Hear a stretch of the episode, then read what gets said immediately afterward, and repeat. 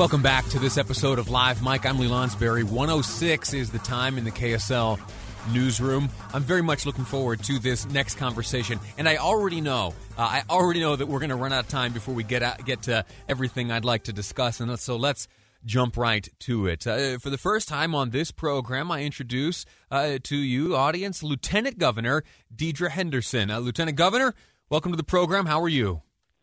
I'm doing greatly. How are you? I'm all right. It's an honor to speak with you, especially on the day your first full day uh, on the job, having been inaugurated just yesterday uh, to this position, the ninth lieutenant governor here in the state of Utah. Uh, you and I first crossed paths uh, 12 years ago. You were a campaign yes. staffer working on behalf of Jason Chaffetz in his successful 2008 run. If I remember correctly, one of our first conversations was debating uh, which top which toppings were better at John and Irene Sandwich Place there in Orem. now, as the you and I, sub. It was the pizza sub.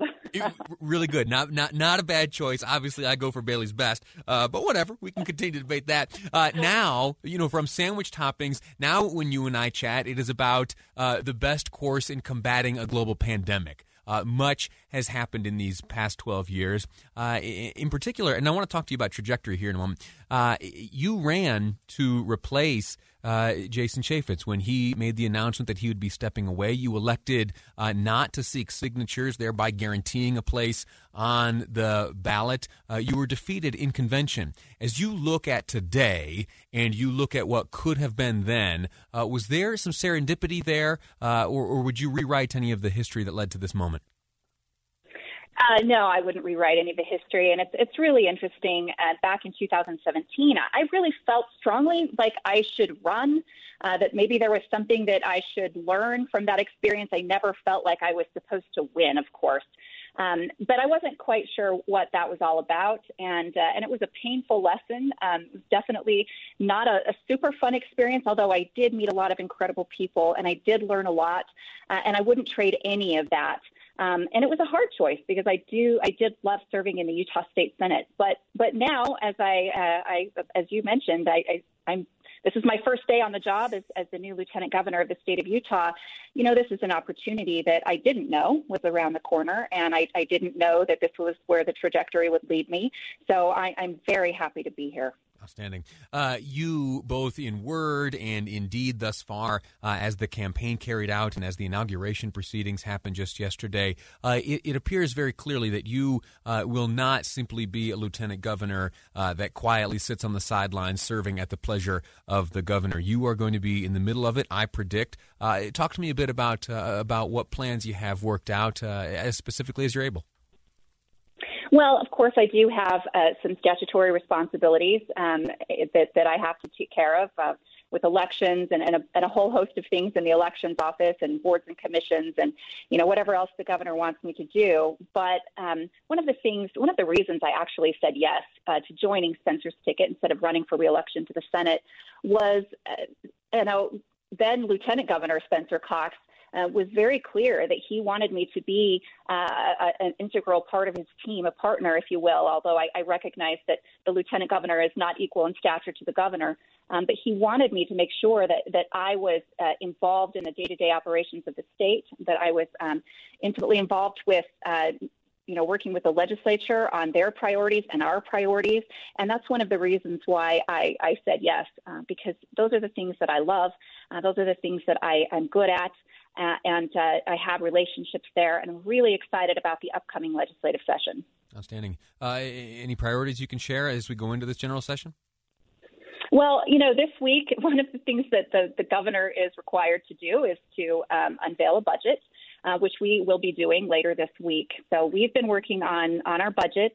Um, we've been meeting with uh, you know key stakeholders and with uh, members of leadership, and we'll continue to do that until we unveil our budget on Thursday. So that's kind of the first big thing. Um, we also, uh, as you may be aware, we our transition team did a thorough review of the uh, all state agencies, and we we we heard heard from them uh, from those teams that did that right before Christmas. Got a lot of really great information, and we'll be unveiling our roadmap in the in the near future as well. Spencer Cox wrapped up his time. Now, Governor Spencer Cox Cox wrapped up his time as lieutenant governor in uh, a, role designated by uh, then Governor Herbert to lead the uh, COVID 19 community task force. Is there, will there be similar responsibilities placed on your shoulders as we in 2021 hopefully move towards the end of this pandemic? Well, yeah, I mean, yes, but the COVID task force is not a thing anymore. It hasn't been a thing for a really long time. Um, we we have have had unified command for a very long time, and of course, um, I haven't been part of that as a state senator, right, um, but as lieutenant governor, I will be jumping in uh, to that, and I look forward to it. So it's it's a, a huge operation uh, with a, a, whole bunch of people uh, from every aspect of, of the state um, and uh, who are working nonstop behind the scenes to make sure that we get a handle on this pandemic and to work on vaccine distribution and, and those types of things. You mentioned vaccine distribution. Uh, do you have some folks you're ready to call? Are there are there step ones right now in getting us back towards or back closer to what some of the predicted uh, levels were to be at this time of year? Well, we're we're definitely working with with all of the stakeholders, with our um, county health departments, with the state health departments, and others to try to figure out how to get the the shots in the arms as quickly as possible. Very good. Uh, let me ask you this about your family. You have a, big family, five children. Your husband Gabe, uh, all part of yesterday's festivities. How are they doing? How are they holding up? How are they feeling about going into this uh, new chapter of their life?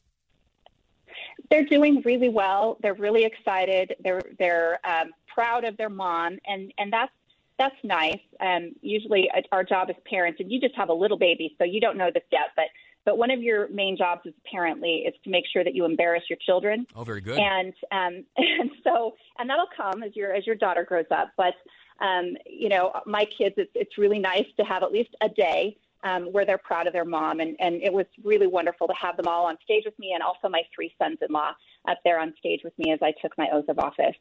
Here's one final question. It just occurred to me now, and I've had conversations like this with uh, other elected officials, other individuals who are in, uh, you know, the public's eye, you know, day to day, and it is that uh, you will be you will be subject to uh, attack and criticism. Uh, you, you, may have encountered some of that during your uh, during the campaign, uh, and maybe you know in the past as a senator. Uh, but uh, that will come, and it will be on full display on social media, accessible by your children. Is there advice that you give them uh, moving into to this chapter of their life? And, and, the reason I ask you, and the reason I'm comfortable asking you, is uh, when I grew up, my dad was in a, a similar situation. He was a very public figure, mm-hmm. and I I encountered much criticism of him and and he and I never really had a conversation about how I should view that stuff, if I should take steps to ignore it or not. Is there advice that you give your children, or there, have there been conversations that you give your children uh, as you step into this new, incredibly public uh, uh, sphere? You know, there, we have had conversations about this, and it is it is tricky because the you know when when the kids and, and my husband read stuff online or, or people's comments, they uh, they tend to, to want to be really defensive. And, and I have had those conversations with uh, teaching them my number one rule, which is um, if it feels good, don't say it. That's my number one rule. So um, I have taught that to my kids and my husband, and they and they know um, well, you know, not to read the comments, um, but also uh, when, when they do feel that um, that urge to respond or to attack back, that, that that's their red flag to say, okay, I'm not going to do that. I'm not going to engage. Um, but it isn't easy. It really isn't. And, and uh, you know, we talked about this, both Spencer and I talked about this uh, issue, him, he and his inaugural address yesterday, and, and we had a Freedom Fireside on, on Sunday night in St. George, and we talked about um, the way to overcome the contempt that has really divided America and is threatening to destroy it um, is to practice more warm heartedness. And that is something that is really hard, but it's something I'm personally trying to do. And, and that's all we can do is our personal best, I guess, and, and uh, try again when we fail. Yeah. Uh, very good. You're absolutely right about the comment section. Don't read that stuff. Scary down there. Scary down there. Uh, listen, Lieutenant Governor Deidre Henderson, thank you so much for your time. Uh, I wish you the very best of luck, and I look forward to many conversations moving forward. Thanks, Lee. Anytime. All righty. Uh, all right. There you have it. Uh, we're going to take a break right now. When we return, there's been a, a question festering in my mind over the past, uh, honestly, past few years. And it is as we move into the Biden administration come January 20th, what is the future of the Republican Party? especially as we know that tomorrow there will be a line drawn in the sand. Do you accept the decision of the Electoral College or do you vote to object? That's the decision Republicans have to make, and it's a tough one and is one that I'm not sure the party itself can sustain. We'll debate that over the next little while. Next up, Samuel Benson with the Deseret News will weigh in on the future of the Republican Party. That's ahead on Live Mic. I'm Lee Lonsberry, and this is KSL News Radio.